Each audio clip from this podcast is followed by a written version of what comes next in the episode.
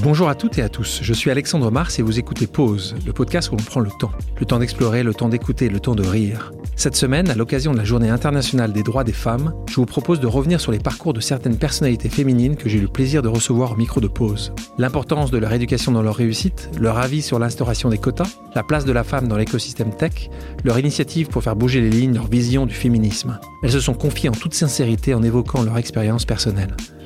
Naturellement, si The Best of vous plaît, je ne peux que vous inviter à découvrir les coulisses de leurs aventures en écoutant ces épisodes dans leur intégralité.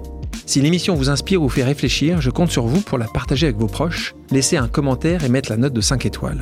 Si vous voulez me proposer des invités ou simplement me faire des retours, vous pouvez me contacter via LinkedIn ou bien m'écrire à l'adresse suivante, le podcast pause at gmail.com. Bonne écoute. Bonjour Françoise Brouguer. Bonjour Alexandre. Pinterest ne le sait pas encore, mais cette affaire va faire trembler l'écosystème parce que tu décides de les traîner en justice. Donc tu considères que ce qui se passe n'est pas juste. Mhm. Euh, tu gagnes Mhm. et tu obtiens le plus gros règlement à l'amiable Mhm. euh, individuel public pour discrimination Mhm. sexiste de l'histoire, plus de 20 millions de dollars. Tu as été fier de, de ça? Raconte-nous un peu euh, cette période où, qui est extrêmement dure quand tu dois avoir des avocats tous les jours, devoir lutter, trouver les emails, ce sentiment de, de victoire à la fin. C'est très difficile hein, comme euh, process. Je, même pour moi, j'ai trouvé ça quand même très très dur. T'as hésité? Euh, je n'ai pas hésité. Euh, mais euh, maintenant, c'est facile en regardant, en disant, oh, bah, elle a bien fait de faire ça. Mais quand, quand tu es dedans, tu sais pas. Une des conditions que j'avais mises à la résolution, comme on l'a faite, c'était que le, quel que soit le montant, la résolution soit publique. Parce que, en fait, je pense que la vallée, d'il y a 20 ans, c'est pas la vallée d'aujourd'hui. Euh, il y a 20 ans, les ingénieurs étaient quand même très, très, très motivés pour changer le monde. Maintenant, il y a quand même un côté capitaliste très, très fort où, où les gens vont là parce qu'ils ont tous espoir de. C'est un peu la, nouvelle euh, Gordon Rush. hein. Ouais. Euh, donc, donc, ça attire des gens un peu différents et ça, donc ça crée ces comportements qui sont peut-être. Qui, moi, je trouve que Autant à Google que j'expliquais au début, j'ai- senti qu'on m'avait poussé, tiré, etc.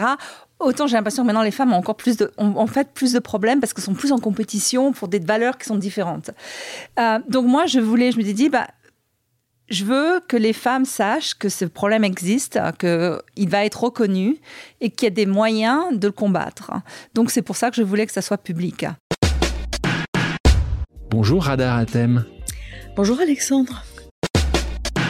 Tu es une femme franco-libanaise, tu t'appelles Rada Atem. Est-ce que tu penses que ces trois points-là, donc euh, ton prénom marqué, tes origines, et ainsi que ton genre, ont été un frein dans le développement de, de ta carrière ou de l'entrepreneuriat? Non. Non, Tu l'as jamais senti? Pour... euh, pas, pas trop. Mon prénom est un peu bizarre et en même temps il ne dit rien, donc les gens ne savent pas trop de quoi ça parle. Euh, La plupart les du temps, ils, Libanais, ils pensent, ils te disent quoi Quand les gens te disent tu viens d'où? Ils te disent euh, t'as un autre, t'as un autre endroit je, du je monde peux que le passer Liban. pour euh, une ashkénaze, une iranienne, tout. Ouais, tu- Ça tout le fait. Euh, j'ai les yeux bleus. J'ai une éducation catholique. Donc j'ai des ré- référentiels euh, qui passent, tu vois. Plein de choses. J'ai fait mes études au lycée fran- franco-libanais, donc euh, toutes mes références culturelles sont franco-françaises. Et j'ai la laïcité euh, chevillée au corps. Et je pense que tout ça fait qu'en fait, ça passe très bien. Une fois que les gens disent c'est quoi ce prénom bizarre, euh, ah bon, bah non, mais bon, ok, c'est une nana, mais ça va aller. Et non, je n'ai pas été... euh, Pas un frein. Non. Et je vais te dire ce qui vraiment, je pense, qui est un, un plus, notamment pour les filles qui viennent de des régions où c'est pas spontané. Euh, le fait que ton père, et je te dis parce que j'ai partagé cette expérience avec beaucoup d'amis, euh, ne t'a pas mis de limite parce que tu n'étais pas un mec. Et ça, je pense, c'est très très important pour toutes les femmes du Proche-Orient, de, de, de même l'Iran, l'Afghanistan. Si tu as été élevée comme t'es capable comme un mec, ma fille, ça peut te donner des ailes. Alors que combien de filles ont été élevées dans c'est pas pour toi. C'est pour toi. Récemment, un sondage commandé par le ministère chargé de l'égalité entre les femmes et les hommes révélait que près d'une Française sur deux, 45%, déclare avoir été déjà victime de violences sexistes ou sexuelles. Donc toi qui luttes euh, directement ou indirectement contre ces violences depuis des années et des années, est-ce que te- ce chiffre te surprend encore? Non, il me paraît en deçà de la réalité parce que Je pense qu'il faudrait. les violences sexistes et sexuelles, c'est très vaste. Si dans une salle avec 100 euh, femmes, tu dis qui n'a jamais été emmerdée parce qu'elle était une femme, je pense qu'il y a peut-être une seule qui va pas lever la main, vraiment, parce que tout est propice à ça. Parce que nous sommes un peu quand même depuis toujours des proies, que ce soit dans le métro, dans la rue, euh, dans un entretien d'embauche, euh, en tant qu'étudiante en médecine, enfin tous les moments de notre vie sont des moments potentiellement où on peut se faire agresser. Alors je dis pas qu'on s'est toutes fait violer, mais l'agression sexiste, le, truc très fréquent, ah, c'est une banalité. Les, les mecs ne s'en aperçoivent même plus. Pour eux, c'est normal, c'est ok. Bonjour Céline Nazort. Bonjour Alexandre. C'est quoi le départ de Sista euh le départ de Sista. Explique peut-être Sista pour les gens qui ne connaissent pas. C'est effectivement, euh, je pense, euh, moi qui passe de l'autre côté de la barrière et qui devient investisseur et qui finance des dossiers de femmes, enfin, sans trop me poser de questions, quoi, tu vois, de femmes, d'hommes, le, genre ne m'importe pas énormément, et qui me rend compte de beaucoup de femmes qui me disent à quel point elles ont du mal à lever des fonds, etc. etc. Et puis, mon amie de longue date, Tatiana Jama, qui est entrepreneur aussi et investisseur, on s'était rencontrés sur les bancs d'HEC on commence un peu à ping-ponger sur ces sujets-là en se disant mais quand même c'est bizarre, pourquoi il y a si peu de femmes qui sont financées, etc. Et puis ce moment où j'étais enceinte, je devais sûrement m'ennuyer un peu et donc j'ai commencé à prendre un fichier Excel et prendre tous les sites des fonds euh, français, faire la liste de toutes les boîtes qu'ils avaient financées et aller sur Crunchbase et faire un truc très con, cocher une petite case si euh, c'est monté par une équipe mixte, une équipe uniquement masculine ou une équipe uniquement féminine. Et puis je fais ça pour euh, une grosse dizaine de, de fonds, à peu près 12 fonds, donc ça fait quand même du coup quand même beaucoup de boîtes, surtout leur portfolio. Et j'arrive à un constat qui est terrible, c'est que euh, de femmes financées, euh, tu as moins de 3%. Euh, d'équipes mixtes, tu as un peu moins de 10%. Et donc, globalement, tu as 88% des équipes, c'est que des équipes 100% masculines. Et là, je me dis quand même, il y a un truc qui coince, quoi. Je crois qu'avec euh, Tatiana, on a cette euh, vision commune qui est que euh, l'entrepreneuriat n'est pas un truc de gène. Enfin, il n'y a pas d'ADN de l'entrepreneur, que c'est un formidable ascenseur social, que c'est la meilleure façon de briser le plafond de verre et qu'il faut que pour que la société, elle soit plus juste, ce soit un écosystème de leaders diversifiés qui dirigent nos entreprises et notre monde. Et on croit beaucoup au fait que la tech est une façon de créer du changement et limiter les inégalités. Et donc c'est pour ça qu'en fait on s'est attaqué au sujet des inégalités de financement, donc ce qu'on appelle le funding gap euh, en anglais, parce que en fait c'est quelque chose qui est vraiment névralgique. Et c'est pas du tout technique de financer ou quoi que ce soit. C'est juste que s'il y a que des hommes qui créent des boîtes, et eh ben il y aura un problème parce que euh, ben, on est tous différents et on doit vraiment valoriser euh, la diversité. Moi quand j'étais plus jeune, j'étais contre les quotas, puis j'ai malheureusement mûri. et maintenant, je me rends compte que c'était une, obligation à un moment donné pour corriger une erreur de marché, si je puis dire, euh, et que c'est nécessaire. Et donc c'est vrai qu'on a lancé cette charte Sista. Euh, l'objet c'est euh, une liste de recommandations, une quinzaine de recommandations dont l'objectif est de permettre aux fonds d'investissement d'arriver à 25% d'équipes féminines ou mixtes financées à 2025. Donc ça veut dire qu'on double puisqu'aujourd'hui si tu prends les équipes mixtes et féminines c'est 12,5 donc c'est x2. Euh, et la liste des recommandations elle est très simple, c'est avoir un tiers de minimum de partenaires femmes, en moyenne 50% de, de, femmes au sein du fonds d'investissement. Enfin c'est des choses assez basiques, euh, écrire des annonces d'embauche non genrées. Mais en fait, tout ça, euh, ça paraît évident, mais dans la réalité, ça allait moins. Sensibiliser aussi beaucoup au bien inconscient, parce que ça, c'est quelque chose dont on s'est rendu compte, c'est que nous, écosystèmes, nous ne sommes pas conscients que nous avons des biais cognitifs et que quand tu vois quelqu'un rentrer dans une salle, tu as un a priori sur cette personne-là et notamment sur ses capacités en tant que dirigeant et sur ses performances. Et c'est vrai que collectivement, inconsciemment, on a le sentiment qu'une femme, elle est moins agressive, elle a moins d'ambition. Bonjour Charlotte Cadet. Bonjour Alexandre. À quoi, d'après toi, cela est dû? Le fait que y ait, c'est même pas une majorité, c'est une écrasante majorité de projets qui sont dirigés par, par des hommes dans les levées de fonds dont on parlait précédemment Moi, j'ai l'impression que, est-ce que mon analyse est vraie uniquement sur la levée ou sur l'entrepreneuriat de manière plus générale, mais que les, femmes euh, s'auto-censure davantage, sans être euh, active sur tous les réseaux féministes, etc. Mais je pense qu'il faut arriver à libérer quand même la femme, notamment de ces il y a des études qui ont été prouvées là-dessus, qui disent qu'une femme va attendre, mais que c'est vrai d'ailleurs sur une recherche de poste aussi, quand on est salarié, elle va attendre d'avoir 100% euh, des compétences validées pour pouvoir prétendre au job, alors que l'homme va plutôt euh, être... Et c'est la phrase que, c'est une phrase que mm. j'aime beaucoup, c'est ta déclaration. Les hommes postulent quand ils possèdent environ 60%, tu donnais des chiffres, mm. j'adore quand tu donnes des chiffres, des compétences demandées. Mm. Tandis que les femmes ne postulent pas sans avoir 90 à 95% des compétences requises. Ça, c'est quelque chose que tu continues à voir moi je trouve que c'est quelque chose qu'on continue à voir, qui va dans le bon sens quand même. Et j'aime, je suis peut-être très optimiste, c'est ma nature, c'est vrai, mais quand même, euh, j'aime à croire que les choses changent parce qu'il y a aussi des réseaux qui aident à faire changer les choses, parce qu'il y a aussi des modèles féminins qui montrent que c'est possible. Et, euh, et, je pense que, typiquement, tu parlais de Céline Lazorte, elle a, elle a fait beaucoup de bien à l'écosystème entrepreneurial, tech français, pour montrer euh, qu'une femme entrepreneur a sa place, sa Peut réussir. Bonjour Ilham Kadri. Bonjour Alexandre ta grand-mère t'inculque ça, l'éducation est le seul moyen d'échapper au dicton, selon, alors ça c'est ce que disait ta grand-mère, c'est un mhm. dicton mhm. terrible, hein. une fille n'a que deux issues dans sa vie, la maison de son mari ou la tombe. Ou la tombe. C'est comme ça que tu le dis. C'est ce qu'on lui avait dit. Hein. Donc, euh, les femmes vivaient comme ça, ou les jeunes filles, en tout cas, elles étaient prédestinées à faire un bon mariage, donc être une, euh, voilà, une bonne épouse. Euh. Mais, mais, ta grand-mère, à ce moment-là, te dit tu auras une voix différente ou elle te dit ce sera ta voix, ma chérie? Elle me dit non, non, pas du tout. Bon, ça, en rigolant, et ça ne le dérangeait pas de faire un bon mariage, mais c'est pas ça le but du jeu. Je, pour elle, il y avait une troisième voie. Et la troisième voie, c'était l'éducation. Donc c'est pour ça qu'à l'école, euh, parce que les premiers temps, les premières, les premières années, j'ai changé beaucoup d'école, c'était très compliqué parce qu'on avait, on savait pas que j'étais dyslexique. Et en fait, j'étais assez lente, même si j'avais euh, voilà euh, des pensées qui allaient assez vite. Euh, mais elle, elle croyait en moi, elle, elle me poussait pour étudier à la maison, pour y croire, etc. Donc voilà, quand vous avez un fan club à la maison, quand vous avez une confiance en une confiance extraordinaire, quand vous savez que quelqu'un vous est dévoué, qu'il vous aime pour ce que vous êtes, pas pour ce que vous allez devenir, et qu'il vous donne ce, cet, cet héritage, je pense que mon bank account, hein, mon compte en banque était, était plein de, voilà de confiance, d'amour, de confiance, d'amour, voilà, de support et puis et puis de rêve. Hein, elle, me poussait à rêver.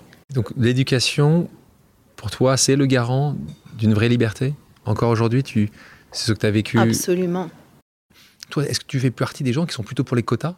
Euh, Donc tu penses que c'est, tu penses que tu dois quand même légiférer pour euh, avoir accès à un certain changement? Alors, il y a deux choses. Hein. Chez Solvay, ce qu'on a fait, on a lancé ce plan euh, Solvay One Dignity, Solvay une dignité. Parce que, franchement, entre nous, beaucoup de sociétés échouent dans la diversité.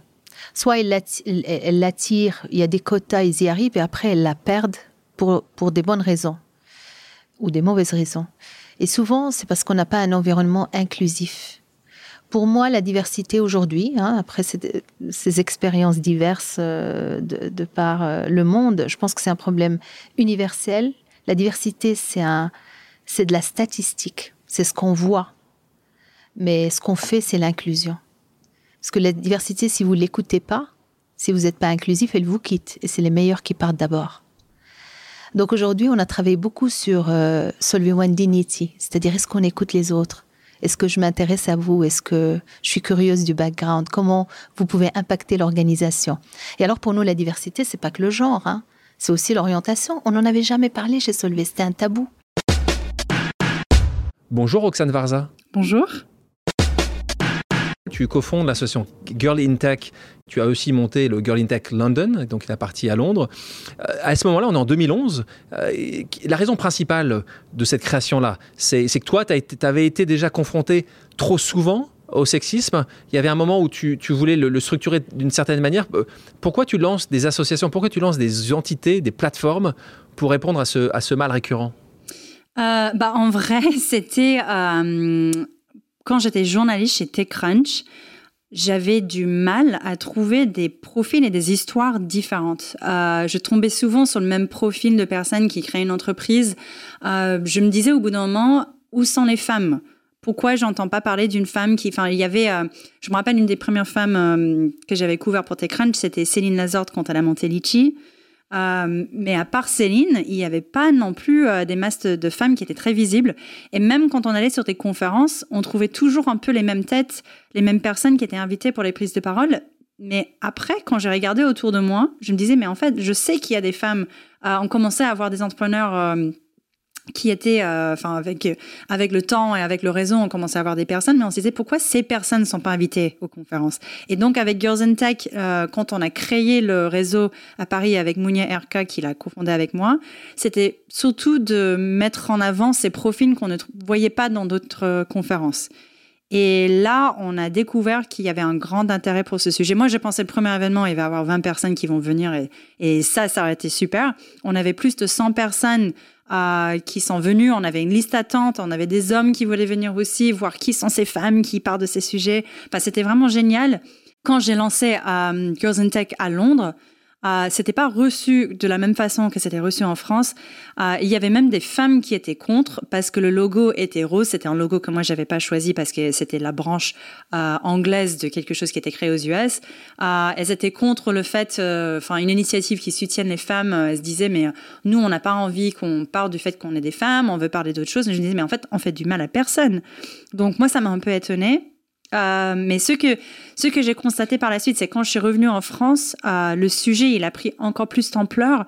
Et j'ai l'impression qu'aujourd'hui, euh, il y a tellement de gens qui se mobilisent pour changer les choses que vraiment on, commence à voir une différence. Et comment tu le vois aujourd'hui? Est-ce que tu penses que les quotas sont une des voies nécessaires, obligatoires pour faire justement avancer la cause féministe? Je suis assez anti-quota de base parce que, évidemment, il n'y a aucune femme qui a envie d'être choisie juste parce qu'elle est une femme. Elle a envie de vraiment mériter sa place. En revanche, c'est très difficile de changer les choses sans avoir euh, quelque chose de mesurable euh, en face. Donc, je trouve que les quotas aujourd'hui, c'est un des moyens les plus efficaces de faire changer les choses. Bonjour Fanny Picard. Bonjour Alexandre Mars. Tu as vu une évolution quand même positive sur ce, sur ce nombre de, de femmes qui veulent entreprendre? Qui, oui, le, donc le, je trouve que c'est vraiment très, très, très, très long. Pour nous, c'est quelque long. chose d'important. Je rappelle que sur notre premier fonds, on a investi dans 12 entreprises. 4 étaient dirigées par des femmes. Ça veut dire un ratio d'un tiers. Et à ma connaissance, c'est le beaucoup. record en France, à l'exception d'un fonds qui n'investit que dans des entreprises dirigées par des femmes. Je dois immédiatement euh, préciser en toute transparence que dans, avec notre deuxième fonds, c'est zéro. Euh, et c'est donc pas par manque d'ambition, mais c'est parce que il y a beaucoup moins d'entrepreneurs femmes que d'entrepreneurs hommes. Et donc, on a du mal à en trouver, en tout cas, qui entrent par ailleurs dans, dans, dans nos critères financiers. Euh, donc je vois la chose évoluer, je vois des jeunes femmes s'engager dans le métier d'entrepreneur, mais c'est encore très très très insuffisant. Et je vois que euh, lorsque les femmes portent des fonds ou des, projets euh, d'entreprise, eh les investisseurs investissent des montants largement inférieurs, en plus de moins y investir. 5% seulement des montants investis dans des fonds d'investissement sont investis par des fonds d'investissement sont investis dans des entreprises dirigées par les femmes. C'est là où je voulais venir sur la question, sur la question qui me, qui me concerne, c'est que je, je n'échappe probablement pas à ce biais. Euh, ce biais, il existe, je le dénonce et je fais tout ce que je peux pour euh, me battre contre lui. Mais tout à l'heure, on parlait de discrimination positive. Mm. Euh, tu fais partie des femmes qui sont pour mm. les quotas, en particulier mm. le, le, loi qui est très connue aujourd'hui dans le monde entier, maintenant la loi Copé-Zimmermann de 2011. Tu étais pour cette loi-là. Aujourd'hui, comment tu la regardes et est-ce que tu trouves bien l'évolution récente de la loi qui propose des entreprises de plus de 1000 salariés que 30% des femmes parmi les cadres dirigeants euh, et cadres membres des instances dirigeantes d'ici 2027, on veut 40% d'ici à 2030. C'est-à-dire qu'on veut plus de femmes, pas uniquement au conseil d'administration, mais dans les instances dirigeantes. Qu'est-ce que tu penses de ça? Je suis totalement pour. Euh, je pense que l'expérience montre que sans ces quotas, on n'y arrive pas et donc il n'y a pas d'alternative. Je considère que la présence dans les conseils d'administration, c'est évidemment majeur parce que ça, constitue, ça contribue à constituer ce qu'on appelle aujourd'hui des rôles modèles. Euh, mais mais ce qui est important, c'est la vie quotidienne des femmes dans l'entreprise. Et pour ça, il est absolument nécessaire que les femmes accèdent, ce qui n'est pas le cas aujourd'hui, sauf archi-exception, euh, au poste de responsabilité. Donc, euh, puisque malheureusement, collectivement, et c'est pas seulement les hommes, ce sont les hommes et les femmes, nous n'y arrivons pas, eh bien, il faut nous y aider et merci aux régulateurs de le faire. Bonjour Sarah Ouramoun. Bonjour. Donc Aubervilliers, tu rentres à 14 ans. Ils te comment les gens à l'intérieur? Au début, c'était compliqué parce que euh, je me retrouve dans une salle où il y a 50, 60 hommes parce que à l'époque, moi, j'étais encore ado, mais c'était un cours pour adultes. Et tout le monde s'entraîne dans tous les sens. Il y a des pros sur le ring qui mettent les gants où c'est assez impressionnant. Ils, ils, crient presque à chaque coup. Il y a des gens au sac, à la leçon. Enfin, ça grouille de partout. Et quand je rentre, on voit un peu les, regards de travers où les gens se disent bah, qu'est-ce qu'elle a? Elle s'est perdue ou elle vient chercher quelqu'un. Au début, enfin, on, nous regarde comme ça. C'est quand on commence à enfiler les gants et se mettre à côté d'eux et sautiller qui se disent non mais euh, qu'est-ce que tu fais là? Tu vois bien que c'est difficile. Euh va faire un autre sport. Ils sont venus te voir réellement Ah, on est venu me voir en me disant euh, écoute, Sarah, euh, c'est moche une fille sur un ring, regarde, tu vas t'abîmer, tu devrais faire autre chose. Des conseils presque fraternels. Donc, je chantais que. Voilà, j'étais pas rejetée méchamment, mais, c'était regarde, c'est dur, c'est pas joli, et tu vas prendre des coups. Et c'est pareil, à chaque fois que je, réussissais à, enfin à accéder au ring et, et à trouver un partenaire d'entraînement, quand je descendais, on disait mais t'as vu, c'est pas beau. Enfin, tu, vois, t'as pris des coups comme si eux n'en prenaient pas et comme si euh, ceux que je euh, prenais faisaient plus mal que les leurs. Et quand est-ce que tu penses que ça commence à changer? Parce que trois ans après tes débuts, tu deviens championne de France à 17 ans. Est-ce que ce regard a commencé à changer quand ils se sont dit waouh, elle y va quand même et elle se prend les coups et elle accepte et elle revient tous les matins Est-ce qu'il y a un moment ils se sont dit elle est des nôtres? Quand est-ce qu'ils se sont dit Ça a pris un peu de temps. C'est-à-dire qu'au début, c'est euh, je viens tous les jours et je leur montre que je suis à ma place. Et d'ailleurs, très souvent, je, repérais un, boxeur dans la salle et euh, je le suivais pendant toute la séance. Je faisais la même chose, je me mettais au sac à côté, j'essayais de mettre la même cadence, faire autant de pompes. Donc ça, ça a duré trois ans. Et puis, c'est aussi accepter de monter sur un ring, de prendre des coups parfois. Et souvent, quand on se retrouve, par exemple, avec un, un, ado de 16-18 ans qui pèse entre 10 et 15 kilos de plus que moi. Et euh, j'arrive à le toucher, à le frapper devant ses copains.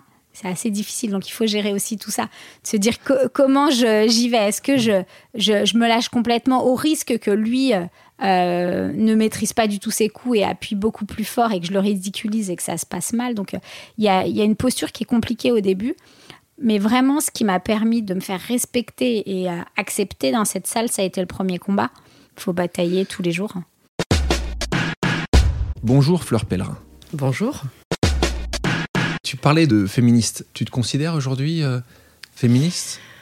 Euh, je pense que je suis, euh, je suis pas féministe au sens où je suis pas vraiment militante. je suis très sensible à la cause féminine et en fait, j'ai l'impression que euh, progressivement, j'ai 45 ans, j'ai l'impression que j'ai un certain nombre de combats qui sont réactivés, que j'avais un peu mis euh, de côté, même si j'ai été évidemment euh, dans, ma, dans, mon passage en politique mu par des, des, des, idéaux ou des valeurs qui étaient très, très fortes. Mais j'ai l'impression qu'en ce moment, la question sociale, la question de la place des femmes sont des choses qui, dans ma vie d'entrepreneur et dans mon cerveau de citoyenne, sont en train d'être un peu réactivées. Donc j'aurais tendance à te dire que j'ai pas été féministe pendant longtemps, sensible à la cause des femmes, oui, mais pas féministe au sens de pas militante. Euh, et en fait, en ce moment, je me rends compte que dans les discussions que j'ai avec ma fille qui a 14 ans, euh, je lui mets dans le crâne des, choses qui sont en fait assez euh, revendicatives, féministes, et, pour qu'elle prenne conscience des enjeux, que la lutte n'est pas, n'est pas achevée et qu'il y a encore beaucoup de combats à mener. Et tu penses que toi, quand tu avais 14 ans, tu étais dans cette revendication ou pas, pas du tout, Absolument pas. Euh, probablement aussi parce que j'ai été élevée dans un modèle où ma mère était femme au foyer, euh, euh, et même si elle m'a inculqué très jeune la notion que c'était important pour une fille d'être, ou pour une femme, enfin pour n'importe qui, mais surtout pour une femme d'être indépendante financièrement, dans ses choix de vie, etc. malgré tout, j'avais devant moi un modèle de famille où c'était mon père qui, qui, travaillait, ma mère qui était à la maison, qui s'occupait de la maison et des enfants, et du coup, voilà, j'avais des injonctions un peu contradictoires dans le modèle familial et dans ce que ma mère imaginait imaginait, euh, imaginait pour moi. Donc je pense que euh, à 14 ans, j'avais pas du tout conscience qu'il y avait euh, qu'il y avait un sujet, qu'il y avait des problèmes d'inégalité salariale, d'inégalité de traitement. J'avais pas en, tête, je pense, l'historique du combat des femmes pour obtenir des droits sociaux, économiques, politiques, etc. Donc c'était pas du tout, c'était pas du tout une chose à laquelle je pensais. Bonjour Alexia Laroche-Joubert. Bonjour. Je te propose maintenant une seconde pause amicale. On écoute. Bonjour Alexia. J'aurais voulu te poser une question concernant deux émissions que tu connais particulièrement bien, puisque tu les produis pour TF1, à savoir Colanta et les Miss France. Toi qui défends la cause des femmes à la télévision et la défense de leur image, Au final, quelles sont les qualités que tu admires le plus chez ces jeunes femmes candidates dans deux émissions, bien sûr de nature très différente, mais où on leur voit de très belles héroïnes Merci d'avance. Message de Gilles Pélisson, donc euh, président, directeur général euh, du groupe TF1, euh, qui te pose cette question-là, toi qui est donc évidemment lié avec euh, Gilles et son groupe. Euh, oui, parce que c'est comme les deux programmes sont diffusés sur TF1. et j'adore. Et, et, je trouve ça vachement bien qu'il me pose cette question parce que euh, on en a un petit peu parlé sur l'ascenseur social. Moi, j'adore quand les femmes n'ont pas de limite. Je déteste les, plafonds, les plafonds de verre. Je n'ai jamais toléré aucun plafond de verre. Je suis, voilà, je tape, je tape dedans quand on m'en oppose un. ça, c'est le premier point. Sur Colanta, j'aime l'idée que des femmes combattent avec les hommes et que depuis un certain nombre d'années, ce sont des femmes qui remportent Colanta. et je trouve ça extrêmement satisfaisant. Il s'avère que moi, je fais un sport euh, de compétition qui est l'équitation, euh, qui est l'un des seuls sports euh, au JO qui soit un sport mixte.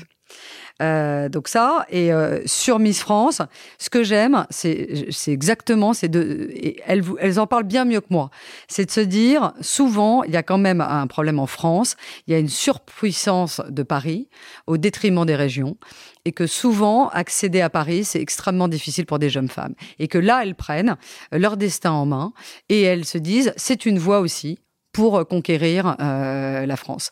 Et moi, j'aime ces femmes de conquête, j'aime ces femmes qui y vont et, qui se libèrent du joug masculin et, et, social. Ce que j'aime bien, c'est que tu disais un peu plus tôt dans l'émission que tu n'étais pas féministe, quand je t'entends, et avec tout ce que féministe veut dire de positif, hein, je te sens et je t'entends. Je ne suis pas une néo-féministe, c'est-à-dire que j'adore... Euh, quand... Oui, alors c'est vrai au final. Mais bon, ceci étant, ce qui sur les plafonds de verre touche beaucoup de femmes, mais pas mm. que. Je pense qu'il est encore aujourd'hui euh, très souvent le cas, euh, trop souvent le cas euh, de ce plafond de verre par ton genre, par ton ethnie, par ta ah, région. donc, donc c'est des Mais d'ailleurs, c'est une grande fierté sur Miss France. Hein. C'est la représentativité des différentes ethnies et puis des dom-toms, de tout ça. Il n'y a pas beaucoup d'émissions qui donnent une place à, toutes ces femmes. Bonjour, Meka Brunel. Bonjour. Tu es l'une des seules dix femmes dirigeantes des 120 plus grandes entreprises françaises. Est-ce que c'est une fierté ou une désolation? Ça peut pas être une fierté parce que je pense qu'on doit nommer les gens à la tête des entreprises pour leur capacité et leurs compétences et pas, pas parce que on est telle ou telle chose, euh, une femme, un homme, grand, petit, tel parcours, telle couleur de peau, telle différence. On doit être nommé par rapport aux compétences et à, à ce que nous représentons. Est-ce que tu penses qu'à compétence égale, tu serais pour les quotas? Est-ce que tu fais partie des, femmes qui sont contre ces quotas ou tu fais partie des femmes qui, poussent les quotas?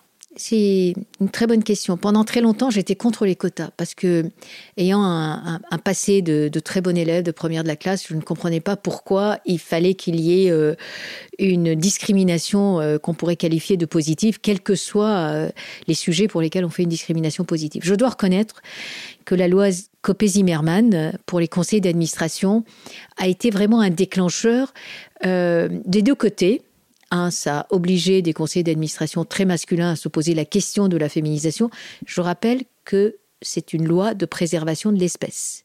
C'est-à-dire qu'on ne doit pas descendre en dessous de 40% de l'un ou l'autre sexe. Et ça, c'est très important d'avoir en tête. Mais donc, c'est une loi de mixité, d'une certaine manière.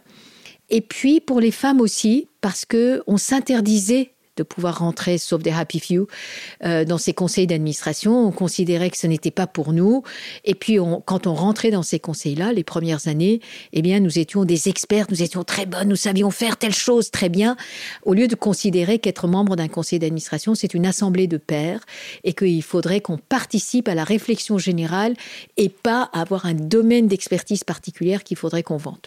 Et puis, tout au début, euh, je me souviens d'avoir été euh, chassée pour entrer dans un conseil d'administration et le président de la société qui m'a dit Oh, vous savez, si on n'était pas obligé, euh, on n'aurait pas fait appel aux femmes. Donc je ne suis pas allée. Est-ce que tu peux nous donner un conseil, deux conseils pour ces femmes qui sont aussi exceptionnelles, qui, qui ont toutes les qualités et qui disent Ce n'est pas pour moi je pense que euh, il y a les femmes bien sûr, mais il y a aussi euh, des hommes aussi qui se mettent euh, pour différentes raisons, que ça soit l'origine, que ça soit le handicap, que ça soit tout un tas de raisons. On se met on se met des barrières.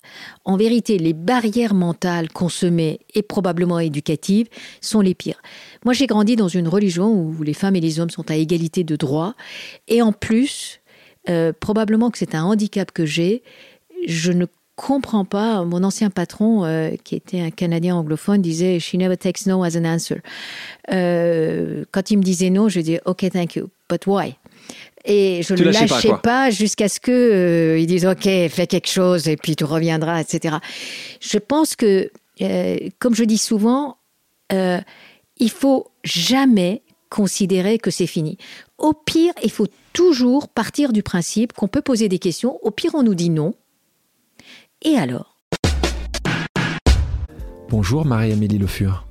Bonjour. Sarah Ouramoun, que je sais que tu apprécies aussi beaucoup, que j'ai reçu dans ce podcast, me disait que son plus grand combat, ce n'a pas été les Jeux Olympiques, mais de se faire accepter dans un milieu d'hommes qui est la boxe. Est-ce que toi, tu vois quelque chose d'assez similaire? Ça peut être dans les instances aussi, pas uniquement dans le stade, ou moins que justement que pour ça Je pense que le combat, au-delà du, sport que Sarah euh, pratique, le, combat d'être une femme dans le mouvement paralympique n'est pas vraiment un combat. En fait, on, est tellement déjà dans une minorité que le fait d'être une femme n'est pas une difficulté complémentaire. On a la chance que les sportives euh, en situation de handicap soient aussi bien reconnues en termes de médailles, de médiatisation que leurs homologues masculins. Donc on n'a pas cette difficulté-là. Mais effectivement, la place dans les instances reste très compliquée. Elle reste compliqué dans le mouvement sportif euh, en règle générale, au niveau national, mais aussi au niveau international. Et nous, là, actuellement, on a un signal très fort qui nous est lancé par l'international, qui est qu'on a envie d'avoir des, femmes qui soient beaucoup plus présentes dans les instances dirigeantes. Et, ce qui est beau dans notre mouvement, c'est que ça va partir du, plus haut niveau, c'est-à-dire que ça va partir du comité international paralympique et ça va redescendre dans les instances nationales. Donc voilà, avec une gouvernance qui sera beaucoup plus euh, féminisée, avec des athlètes qui seront beaucoup plus au cœur des décisions avec des personnes en situation de handicap aussi qui seront plus présentes, parce que c'est un peu comme voilà la, candidature de Paris 2024, on met les athlètes au cœur, et bien dans la gouvernance du sport français, c'est aussi quelque chose d'essentiel. Bonjour Lucie Bache. Bonjour. L'étude Sista sur les levées de fonds montre que les projets portés par les femmes sont de à peine 2,6% contre 88,3% pour les hommes uniquement. Est-ce que tu vois, toi, une solution à ce problème? Ah, c'est compliqué, euh, c'est comme la diversité en entreprise, euh, mais c'est un problème qui est important et dont on parle de plus en plus. Moi, souvent, on me demande si ça a été un problème pour moi. Moi, c'est ce que je fais en général, mais je l'ai vraiment plus tourné comme une opportunité. J'ai été invitée à plein d'événements où j'aurais peut-être pas été invitée si j'avais pas été une femme parce qu'il fallait justement de la parité, etc.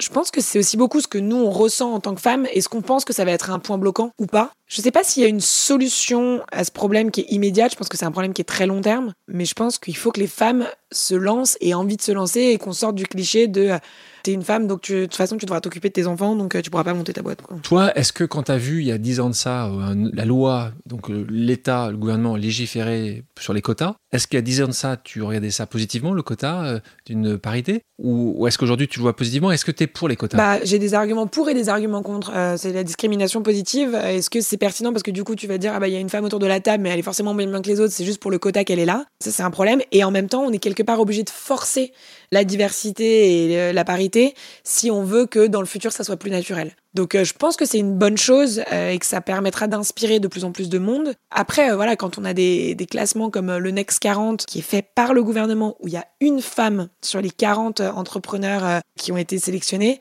c'est pas possible en fait. C'est pas possible que le gouvernement aujourd'hui euh, fasse euh, ce genre de classement avec 39 hommes euh, et, une femme quoi. Donc je pense que tout le monde doit s'y mettre et doit s'obliger. Donc dans ce sens, oui, je trouve que c'est une bonne chose qu'il y ait des quotas parce que ça devient la règle obligatoire. Mais parfois du coup, c'est un peu désagréable où tu as l'impression d'être d'avoir été invité juste parce que tu es une femme. Merci Nathalie Bois de la Tour d'être avec moi dans cet épisode de Pause. Tu dis la compétence n'a pas de genre. Voilà. Euh, compétence n'a pas de genre. Exactement. C'est une phrase importante. Hein. C'est une phrase essentielle. Et, euh, et quand tu dis ça, et tu le sais parce que c'est une question et une discussion qu'on a souvent, euh, est-ce que tu te considères féministe? Alors je ne me considérais pas du tout féministe, absolument pas. Jusqu'à il y a à peu près euh, cinq ans, où j'ai commencé à réfléchir au, au rôle de la femme dans la société. Effectivement, j'ai jamais souffert de sexisme aussi euh, curieux, mais non, aussi curieux que ça puisse paraître, et c'est pas c'est pas une, une, posture que je tiens. Hein, j'ai jamais j'ai jamais souffert de, de sexisme. J'étais dans des univers professionnels qui étaient des univers durs, mais qui étaient des univers durs pour les femmes et pour les hommes. Donc c'était pas quelque chose que, auquel je réfléchissais ou, ou en tout cas qui m'incitait à être pro-quota ou, ou, ce genre de choses. Et puis, euh, les choses ont évolué depuis quelques années. La, première raison, je pense, c'est parce que je, on entend beaucoup parler de charge mentale. Et, et la charge mentale, c'est une réalité que je ne mesurais pas auparavant et, et qui est une réalité. Effectivement, c'est les femmes ça reste quand même en majorité les femmes qui s'occupent de la famille, du, bien-être de la famille, euh, du tube de colle à acheter euh, pour, euh, pour le, le, gamin qui te le demande de la veille au soir jusqu'au lendemain, donc pour les, les, vêtements, les inscriptions dans les activités. Donc là, je pense qu'il y a beaucoup de femmes qui se reconnaîtront là-dedans. Et donc, on doit gérer, à la fois en tant que femme, des obligations professionnelles et des obligations familiales. Et on se sent perpétuellement déchiré entre euh, ces deux types d'obligations, avec une impression de toujours mal faire. Et je pense que le, fameux euh, plafond de verre dont on parle, c'est ça, c'est juste à un moment l'incapacité des femmes à se dire comment je vais pouvoir tout gérer. Ce qu'un homme peut-être se pose beaucoup moins parce qu'il est beaucoup moins investi. Je pense pas que ce soit vrai avec la, nouvelle génération, mais moi je parle de la génération des 50 euh, ans et, et plus, se posait pas la question qui se pose juste pas la question. Donc ça, cette espèce de charge mentale avec cette, euh, cette ce, tiraillement euh, euh, sans cesse entre vie personnelle et vie professionnelle fait que je me suis dit c'est injuste, effectivement, et pourquoi les, les, hommes ne portent pas la même charge mentale que les femmes. Donc ça a développé un côté non pas féministe, mais où je me dis que la société doit encore évoluer sur ce plan-là. C'est le premier point. Le deuxième point, ça a été mon arrivée à la présidence euh, de la Ligue. Tant qu'on est numéro 2, globalement, il n'y a pas de difficulté pour les femmes. Parce qu'il euh, y a une espèce de, bienveillance, alors on appelle ça de temps en temps la misogynie bienveillante envers le numéro 2, avec ah, la petite Nathalie, euh, voilà, on, on va l'aider. Lorsqu'on arrive numéro 1, donc en tant que présidente, le regard change et on se rend compte que les codes changent. Les codes d'autorité, de pouvoir ne sont pas les mêmes pour les hommes et pour les femmes. Une femme va peut-être euh, moins euh, être dans, une force de conviction, dans une posture d'autorité un peu naturelle. On, ne laisse pas aux femmes, et elles ne grandissent pas, avec euh, un espace euh, libre à conquérir. Il y, a une étude très très euh, amusante euh, qui, qui, vient de sortir qui disait que dans une cour de récréation, et encore maintenant, hein, les garçons occupaient globalement 70% de la cour de récréation et le central, et les filles, 30% étaient sur le côté. Donc on voit bien qu'il y a une occupation de l'espace qui n'est pas naturelle pour les petites filles. Parce qu'ils jouent au football parce qu'ils jouent au football. voilà, mais, les petites filles pourraient pouvoir le faire. Et, donc euh, c'est là où c'est compliqué pour une femme parce qu'on n'a pas eu l'habitude de s'imposer de la même manière que les hommes.